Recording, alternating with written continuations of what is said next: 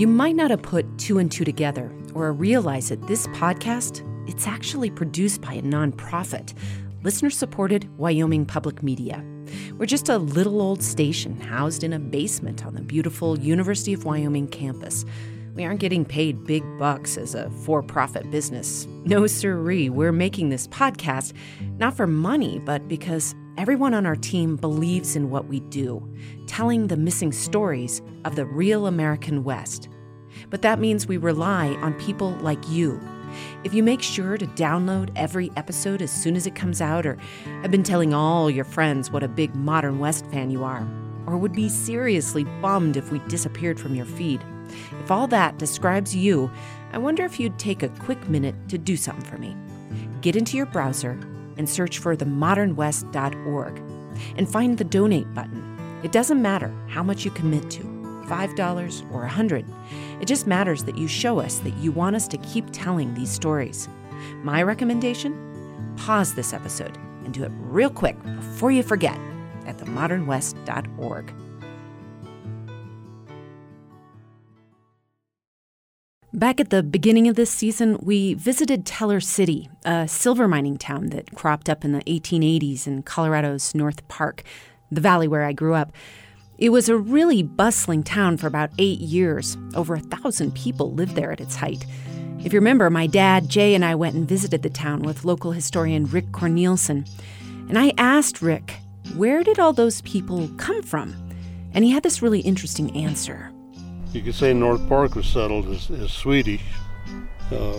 Most of the old-timers were Swede. Did they know each other? Were they kind of drawing each other out here? Well... did it remind them of such Sweden? As the Karlstrom family. The oldest Karlstroms came from Sweden. They settled here, and they brought their family, their brothers, and after they settled, they brought their kinfolk over, and they settled, and... oh yeah, I know they're making a living, right? Having a good time. Well, let's go. Right. Yeah. They probably liked the cold too.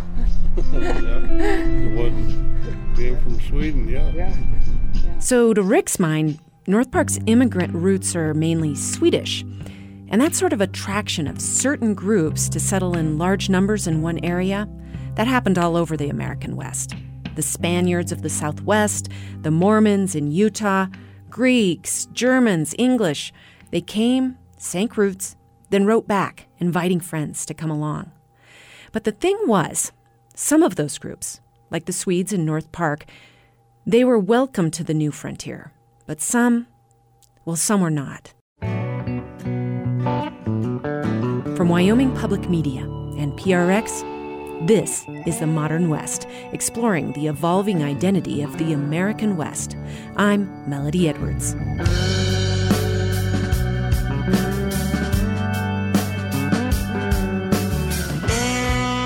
Over the next few episodes, we're going to talk about migration to the rural West and the reason that we might be able to learn a lot about why people move someplace and why they leave.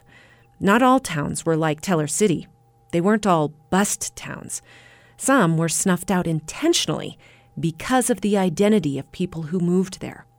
But a lot of those stories have been whited out in the history books.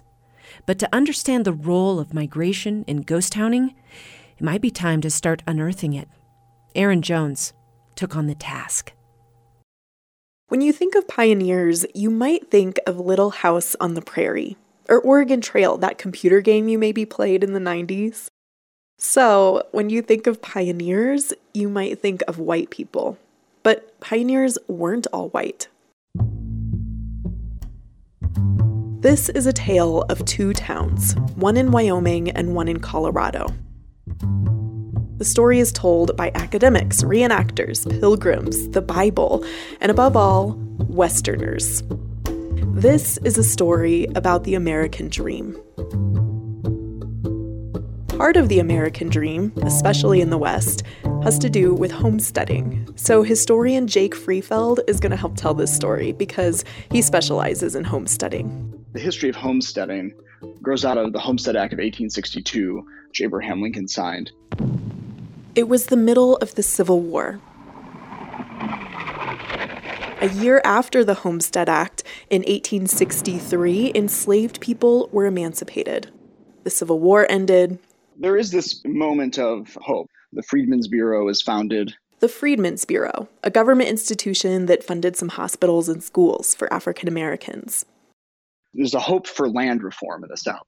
Many enslaved people have been working on land their entire life. I think if they can get land that they own as back wages for generations enslaved, they can make a go of it in the South. So in 1866, still in the flush of optimism from founding the Freedmen's Bureau, Congress passed the Southern Homestead Act for anybody in the South who had supported the Union and formerly enslaved people. Stay on that land for 5 years, prove up, and have the land forever. Well, for a number of reasons, the Southern Homestead Act didn't work out too well. Part of it was some of the lands needed clearing. So if you don't have much to begin with, you can't clear a bunch of timberland or swampland in Florida. And the other side of that is a breathtaking amount of white resistance and violence to this land reform.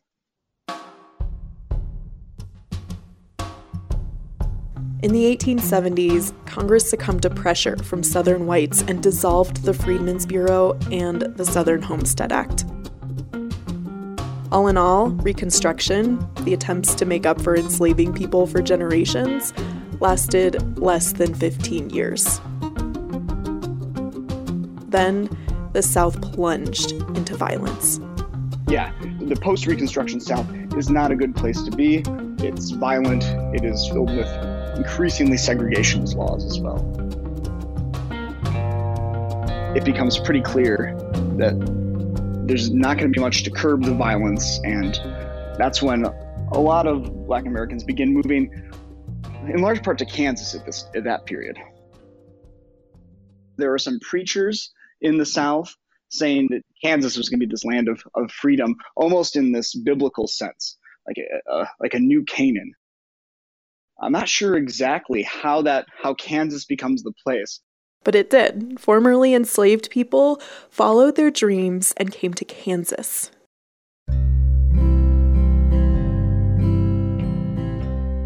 Over the decades, they spread into Nebraska.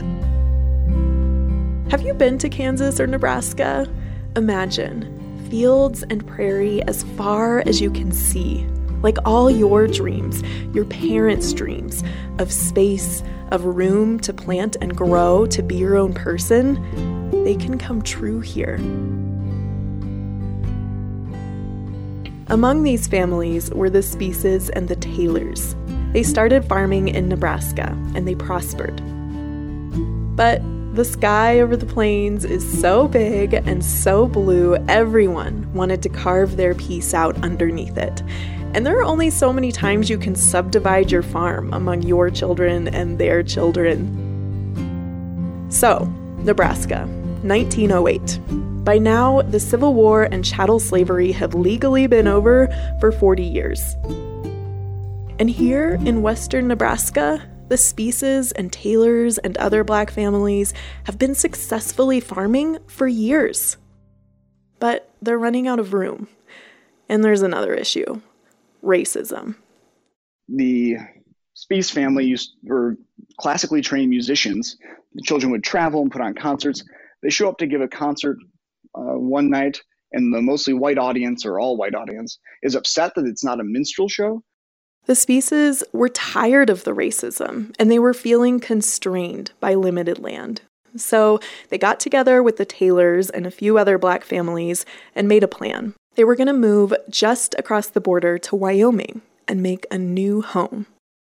The town of Empire, or let's start over right there, because it was never really a town. That's historian and anthropologist Todd Guenther. Also, what a name for a place, Empire. The community of Empire had its origins in 1908 when several families of Black immigrants from Nebraska moved up into the Sheep Creek Valley and claimed homesteads and started farming and ranching in that area right on the Nebraska-Wyoming border.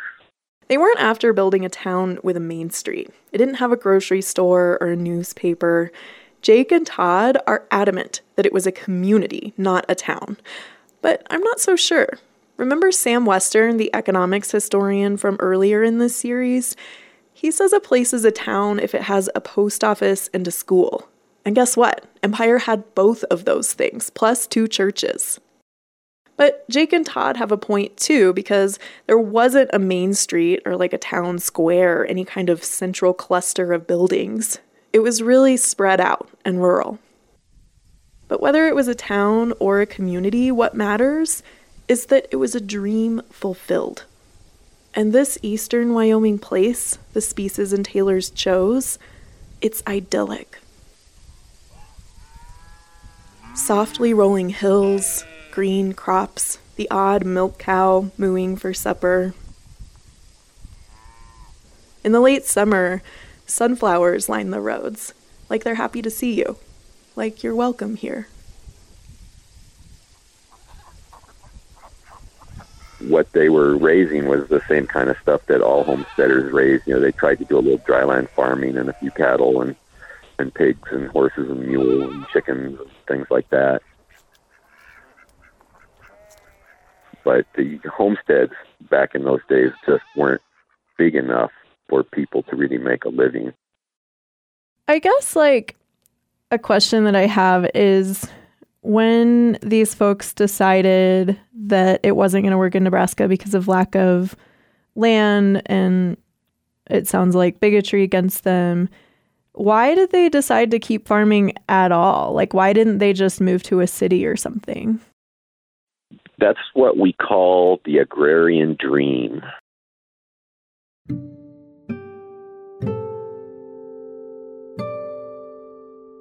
You know, Thomas Jefferson thought that the whole continent would be peopled by yeoman farmers. People thought that farming was a good and godly way to live, and that in the cities there was crime and pollution and lots of misbehavior and changing social structures and things like that. And people saw a kind of nobility in farming. And they had those skills. The Speese and Shores and Taylor families, the black families at Empire, had those agricultural skills because they'd learned all of those crafts in slavery and brought them westward with them. And they didn't like the crowds and they didn't like factory jobs and things like that. And they wanted to get back out onto the farms and be in control of their own destiny.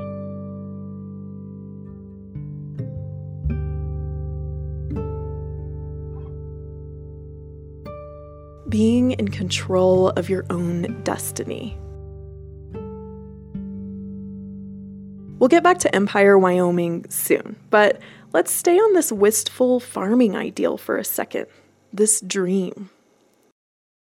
Remember how lots of African Americans were leaving the South after Reconstruction because it was a dangerous place to be? They left in droves for the North, for the Midwest, and for the West. So Wyoming was hardly the only place in the West where black pioneers were making a go of it. At the same time as all this was happening in Wyoming, down south in Colorado, there was a man who was trying to make his own agrarian dream happen.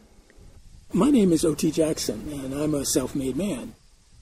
Full disclosure, O.T. Jackson was born in 1862. That's not O.T. Jackson. That's reenactor John Thomas in the role of O.T. John volunteers with the Black American West Museum, and during non-COVID times, he performs at museum events. John, as O.T., is wearing a felt hat and a pocket watch in his Longmont, Colorado backyard full of roses on a gorgeous September day. It's fun to watch him. He's animated, and hearing O.T.'s story in his voice feels like insider access to something impossible. John/O.T. is telling stories of long ago. O.T. Jackson was originally from Ohio, but like lots of other African Americans, he followed his dreams west. He owned a restaurant in Boulder. He was involved in politics. I was interested in the political environment in Denver, trying to improve the lives of Negroes. I was a member of the Negro Business League. The Negro Business League was actually a national organization. It was started by Booker T. Washington, and there were chapters all over the country. Booker T. also wrote a book, Up from Slavery, and he talked about the fact that, you know, even though slavery disappeared and we were free, most of us wound up taking care of somebody else's house, or cleaning up, or cutting somebody's hair, or washing their clothes. And what Booker T. wanted was for us to set up our own little communities. So I tried to get the Negro Business League to do that, and for some reason they never really supported the idea. So I said, well, to hell with you guys, I'm going to do it on my own. So O.T. and his wife Minerva bought 320 acres in eastern Colorado, not far from the border with Wyoming, and under that same wide blue sky, few trees or structures to interrupt the view of long plains. Deerfield is on a highway east of Greeley, Colorado. The road ribbons through fields with tall green crops. Now, in summer, I slow down to pass spidery farm vehicles rumbling on the shoulder. There's a green Department of Transportation sign that just says Deerfield, and I slam on my brakes. It's a dusty parking area next to two piles of weathered wood that clearly used to be structures, and a dirt road disappearing between them. I'm meeting George Junne here. Hi, Dr. Junne. I'm George. I'm Aaron. Nice to meet you. Hey, here. Yeah. Oh, thank you. I actually don't have a hat, but I have tons of sunscreen. Oh, okay. I'm going to switch on my mic real quick. Yeah.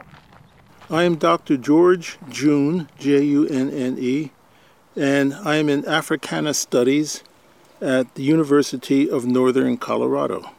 Inspired by Booker T. Washington, and maybe by the 20 or so other Black communities in Colorado at the time, George says O.T. Jackson had a dream.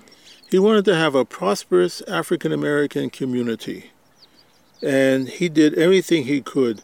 There are people who came out here that were so poor they could not do anything, and so he would loan them money so they could file on their homestead. And some of them had to walk part of the way from Denver because they didn't have money to get here. They couldn't take the train.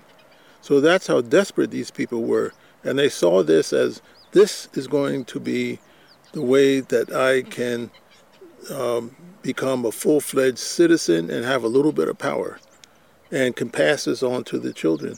So that's what this was. A lot of people thought that this was all about. Why is it called Deerfield? Oh, because the man who decided to, who named it that, and it's spelled D-E-A-R, not D-E-E-R. He said, because this land will be dear to us. And so that's the name that stuck. Now, what we did there was dry land farming. You know, you take a seed, you put it in the ground, you pray for rain. We didn't have a river nearby. We didn't have irrigation. We didn't have any of that fancy stuff.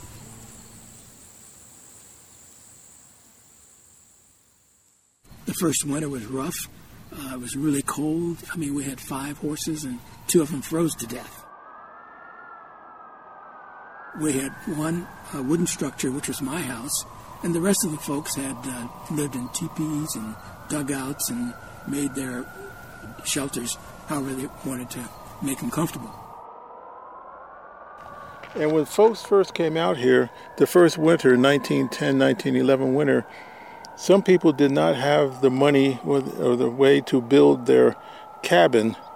So the first winter, there were some people who dug holes in the hillside and lived in the hillside for the winter. That's how desperate they wanted to own their own home. And but it seems like that would have worked really well in terms of insulation and things like that. Well, but you don't have a door, you just have a tarp hanging there. And so... And out in the eastern plains, you know, they don't have trees out there. So if we wanted to burn something, we had to get sagebrush and cow chips and anything that we could burn. But we stuck it out. We made it through that first winter, and Deerfield grew.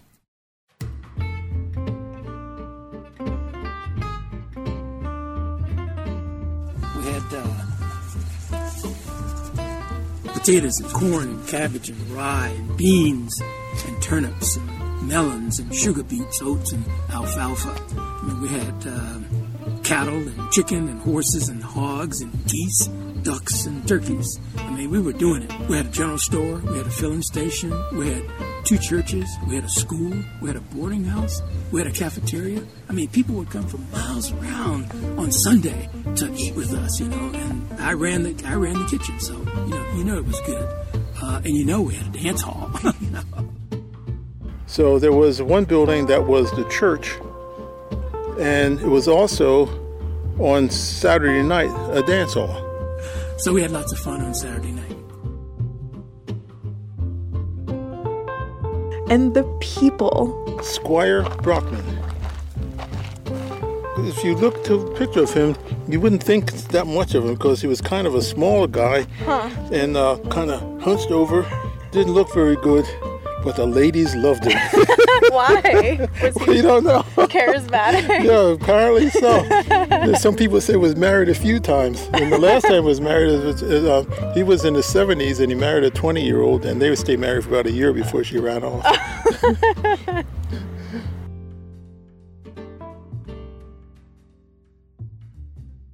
Were most of the people here from Denver, or where were they from? All over the place, All over the country. Many of them were from the Denver area. Sometimes they came to Denver from places in the South. Some of them, their parents were slaves and so forth. So they came from everywhere. And a couple of them were born slaves, too. Oh, wow. Yeah. So they must have been on the older side by 1910 or so. Yeah. So, yeah, because slavery ended in 1865. Yeah, so they would be... at least in their 50s-ish? Yeah. It's interesting to think about, like, starting a whole new life in your 50s out in the Colorado Plains. Yeah. And some of them had relatives out here, and others, Colorado had the reputation of not being as racist as many other communities on the East Coast, particularly the South, and also in the North. The North. Of course, he means the broader north of the United States. But as Deerfield triumphed over its first winter and grew, just to the north, less than 200 miles away, the people of Empire, Wyoming were facing problems. If you are liking what you're hearing, and actually, hey, even if you don't, we would love to hear about it. Take a moment right now to leave a rating or review on your podcast app. It'll help new listeners discover the modern West so that we can keep bringing you stories about the evolving identity of the American West. Hey, thanks, y'all. Right from the earliest days, there were racial tensions. And whenever something would disappear, somebody would misplace an item or lose an item, the black families would be accused right away of stealing. There were threats of violence, of white mobs coming for black people, for their families. But a sort of savior came to town, somebody who had ideas for Empire. In 1911 is when Russell Taylor arrives, and he is the driver who really helps create the community culture in Empire. He founds the church, he takes over the schools. He is the glue that holds Empire together. Russell Taylor was a minister and a teacher. And after doing that for several years, he brought his wife and their children out to join his brothers in Empire in Wyoming, and became the teacher and the postmaster and held several other prominent positions in the community as well. He was doing a lot to try and build respect for the Empire community.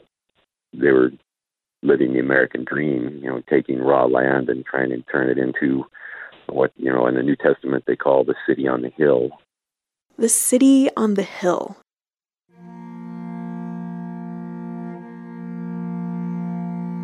This is a sermon that Jesus gives in Matthew. He says his followers are, quote, the light of the world. A city built on a hill cannot be hid. Those words are a really big part of the American dream. Ever since 1630, when colonizer John Winthrop spoke to his followers on board the ship to New England, he dreamed of a city on a hill. For we must consider that we shall be as a city upon a hill, The eyes of all people are upon us, so that if we shall deal falsely with our God in this work we have undertaken, and so cause him to withdraw his present help from us, we shall be made a story and a byword through the world.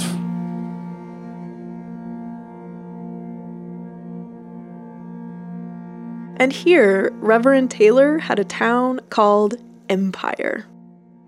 He knew what his work was. But as he wrote letters to the editors of newspapers across the Mountain West, as he taught students how to read, as he spoke at religious conferences, as he used everything he had to try to make Empire a model community and the world a better place, that Western seam of racism became even more exposed.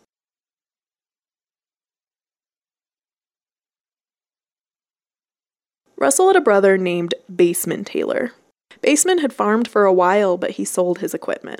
By 1913, he worked in a restaurant in Torrington. At some point, his family became concerned that he was a danger to himself. He had been suffering from what was probably depression and wanted him put in a hospital, I believe for that time it was called, for the mentally insane. They get the Goshen County Sheriff to come get him. He is beaten. And then he dies in the custody and is killed by the Goshen County sheriff. Baseman hadn't committed any crime or violence. This was a lynching. Between 1904 and 1920, white Wyomingites lynched at least 5 black men. That means that in those years, Wyoming had the #1 lynching rate in the country. So I'm not talking about like the law and order lynchings in Laramie in the 1860s or 70s. We're talking about racially motivated lynchings, the murder at the hands of a mob.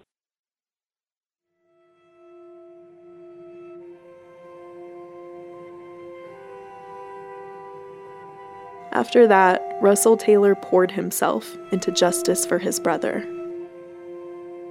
It broke his heart and infuriated him, as it did most of the other black individuals and families who lived there and knew what had really happened. And Russell actually filed suit against the county and the sheriff in an attempt to get some justice when the criminal court failed to do anything about the case. But his lawyers told him after few depositions and things that he could spend a lot of money pursuing this but would never win the case because he was a black man.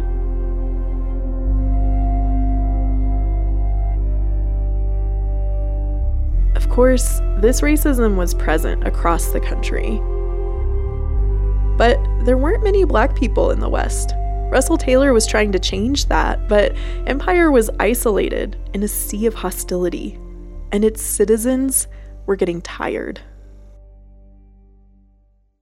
Meanwhile, in Deerfield... By 1920, we had 20,000 acres under cultivation.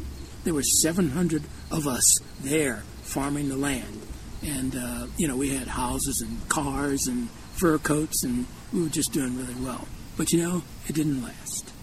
The first thing that happened is the war ended. World War I ended in 1918, and... The price for crops, went through the floor, so that hurt us. Second of all, we had a big drought. The rain didn't come in anymore. Thirdly, the Depression hit, and then everything turned to a Dust Bowl. With the Dust Bowl coming in, everything in eastern Colorado, into Kansas, Nebraska, just blew away, and so all the land just picked up and just blew away. I think 1/4 of the farms in the United States went under, and that's what happened. And gradually people couldn't hang on to their property. They lost it, turned it over to the banks or sold it, and gradually they started leaving Deerfield. I tried to advertise the property as a resort area to have people come and vacation and relax, but, it's kind of hard because there's nothing but flat land and no trees, but that didn't succeed. So gradually Deerfield became extinct. I think about some of these families that you mentioned that came out that were so poor that they had to walk part of the way. What happened to some of those folks? when, you know, the 30s and the Dust Bowl came? Some of them just gave up and they went to Denver and went to other places and stayed there, and that's all that they could do. Because, so did they lose everything? Yeah, they just left things. Perhaps the descendants of Deerfielders live in Denver now, or somewhere else in the West. Or if they're not in the West, their roots are Western. Their ancestors were pioneers. And now, the Black American West Museum and others, including George Junne, are working to raise awareness about Deerfield and save its remaining structures. They've already poured funds into stabilizing O.T. Jackson's house. School groups come on field trips from all across the Front Range. One model for what Deerfield could be one day is Nicodemus, Kansas, a former black town that's now a National Historic Site with a visitor center and a homecoming celebration every summer.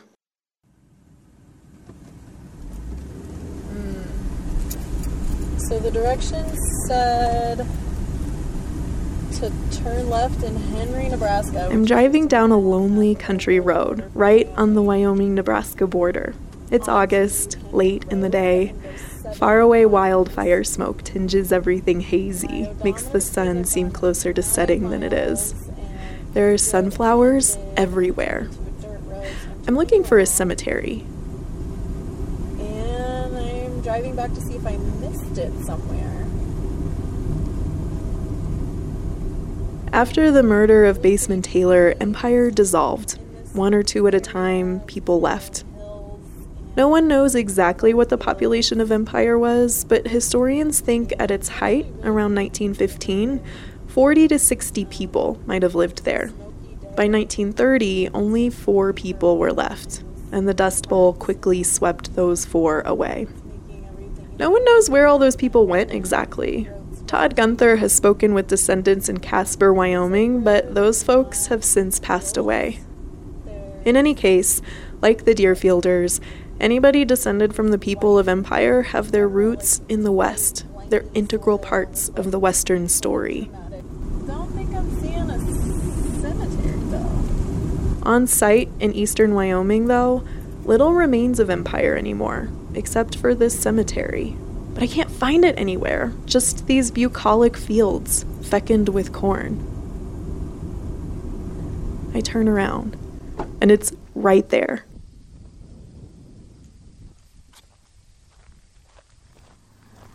The Sheep Creek Cemetery. Inside the fence is the white people, the white, I guess, settlers or whoever that are buried here. And then outside of the fence are black settlers. And the only thing that I can see is, I don't know, maybe like 50 yards away from the cemetery proper, there's a little bitty white square with a cross next to it, so I'm gonna go investigate. For years, most people in Wyoming didn't know that Empire existed, and while I've been working on this story, most Wyomingites I've spoken to still don't. There was a thick silence around Empire for decades. Todd Guenther's white, and he says when he started researching the town, some of his colleagues resisted. Have you encountered any resistance in Wyoming to your research or your talks about this? Yes. When I was in grad school, I had people that tried to get me fired from my job and kicked out of grad school, and they didn't want to hear all of this. They preferred to hear the happy history. And the censored version of history, the white West version of history. And so that's been an ongoing issue. I've been called a traitor to my race. But in 2016, the Wyoming State Museum hosted an exhibit about Empire that has since turned into a traveling exhibit. In addition to Jake Friefeld's and Todd's research and the museum exhibit, there's also a new Empire historical marker now at a rest stop on I-25 near Wheatland. The marker was just erected last summer. Okay, so here's a grave It says Afro-American baby. I can just find two Empire graves. That is, graves outside the fence, where black people were allowed to be buried. The two spread far apart, like the living were making room for generations to come. Like there would be other families, new families, crowding in between. But there's only these two graves, far apart from one another, in a cornfield.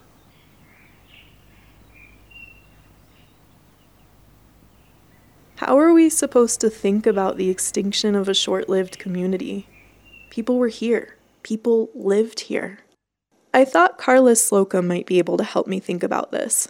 She's an anthropologist at the University of North Carolina. She wrote a book called Black Towns, Black Futures: The Enduring Allure of a Black Place in the American West.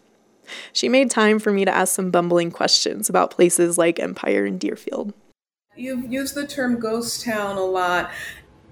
The ghost town to me suggests a kind of place that has a void. It's a place that doesn't have anything to offer. It's a place that was and doesn't have anything that it offers us today. And so even if a place that formally existed, was incorporated before, but is no longer formally existing and is no longer incorporated and maybe has no physical residence in it anymore, it still is a place that has a lot of significance to people who have an affiliation with that place. So all these towns we're talking about in this whole series, not just Empire and Deerfield, but Walden too, and all the shrinking towns in the rural West, they're not voids, and they won't become voids. They're important. They have meaning. Maybe it's time to rethink what success means. The very popular fascination with black towns is about what they were, that they have these really remarkable histories. The word remarkable is often used to describe them. They are places where people of African descent, black people, came together, created these communities, and in many cases, they were vibrant places. They were places that provided people a sense of security, a relative sense of security, I should say, and were part of their quest for achieving freedom and safety during the Jim Crow era. Carla says black towns are success stories, whether they're former black towns or current ones.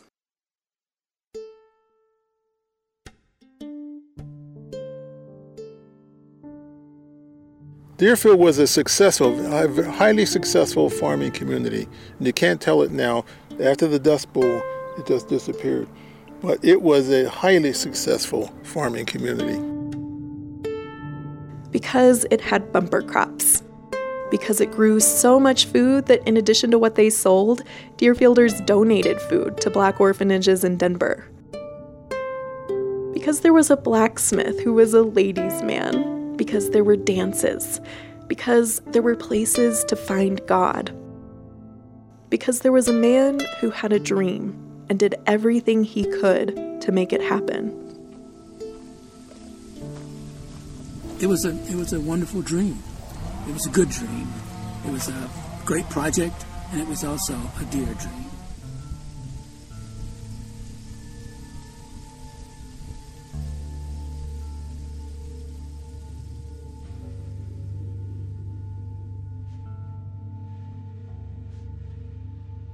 O.T. Jackson died in the 1940s in his house in Deerfield.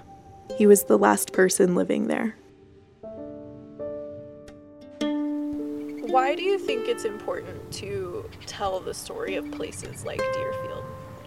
Oh, that's part of a good part of history. I mean, it's fantastic history with these pioneers, no experience, coming out here, just saying, "I'm going to take the big chance," and doing it and succeeding.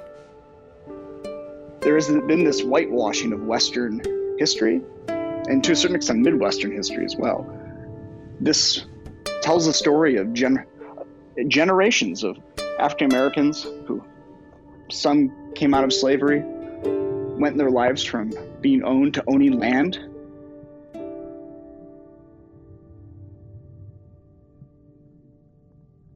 People think of myths as something that's not true, but a myth is something that's deeply true. It's so true, it tells us who we are. And myths come from stories.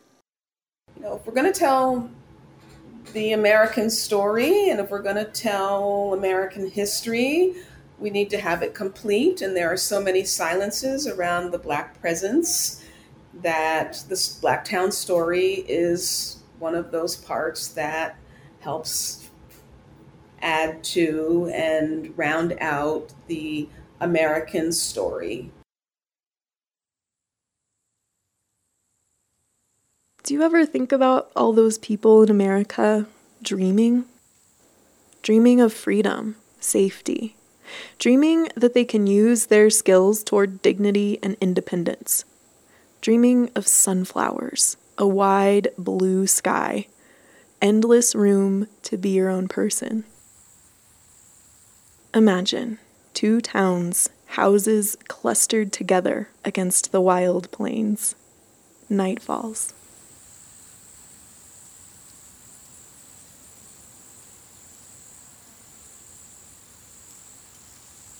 And people dream.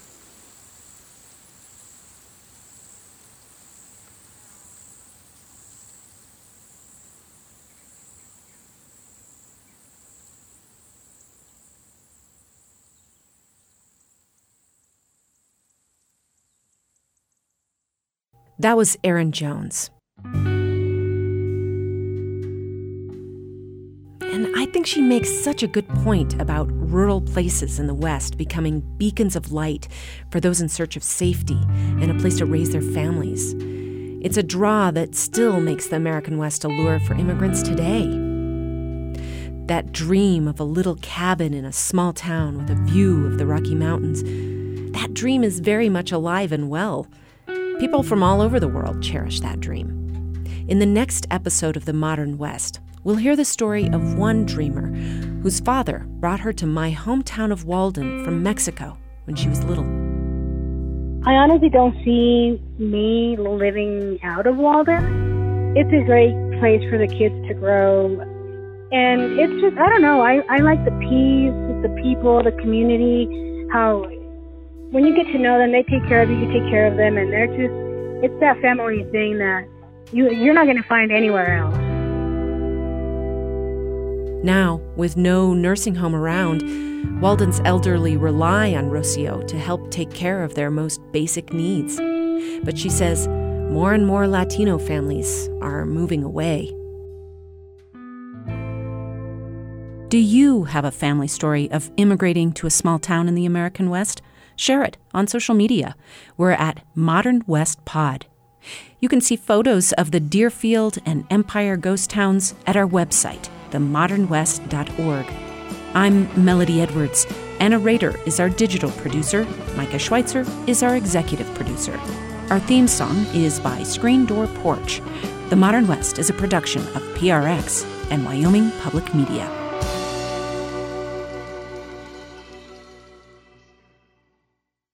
One of our goals is to get a dialogue flowing about the stories that we're telling. We're hoping that you'll join the conversation. So connect with us on social media and let us know what your thoughts are, whether you agree with what you're hearing or not. We're at Modern West Pod on Instagram, Facebook, and Twitter. That's Modern West Pod.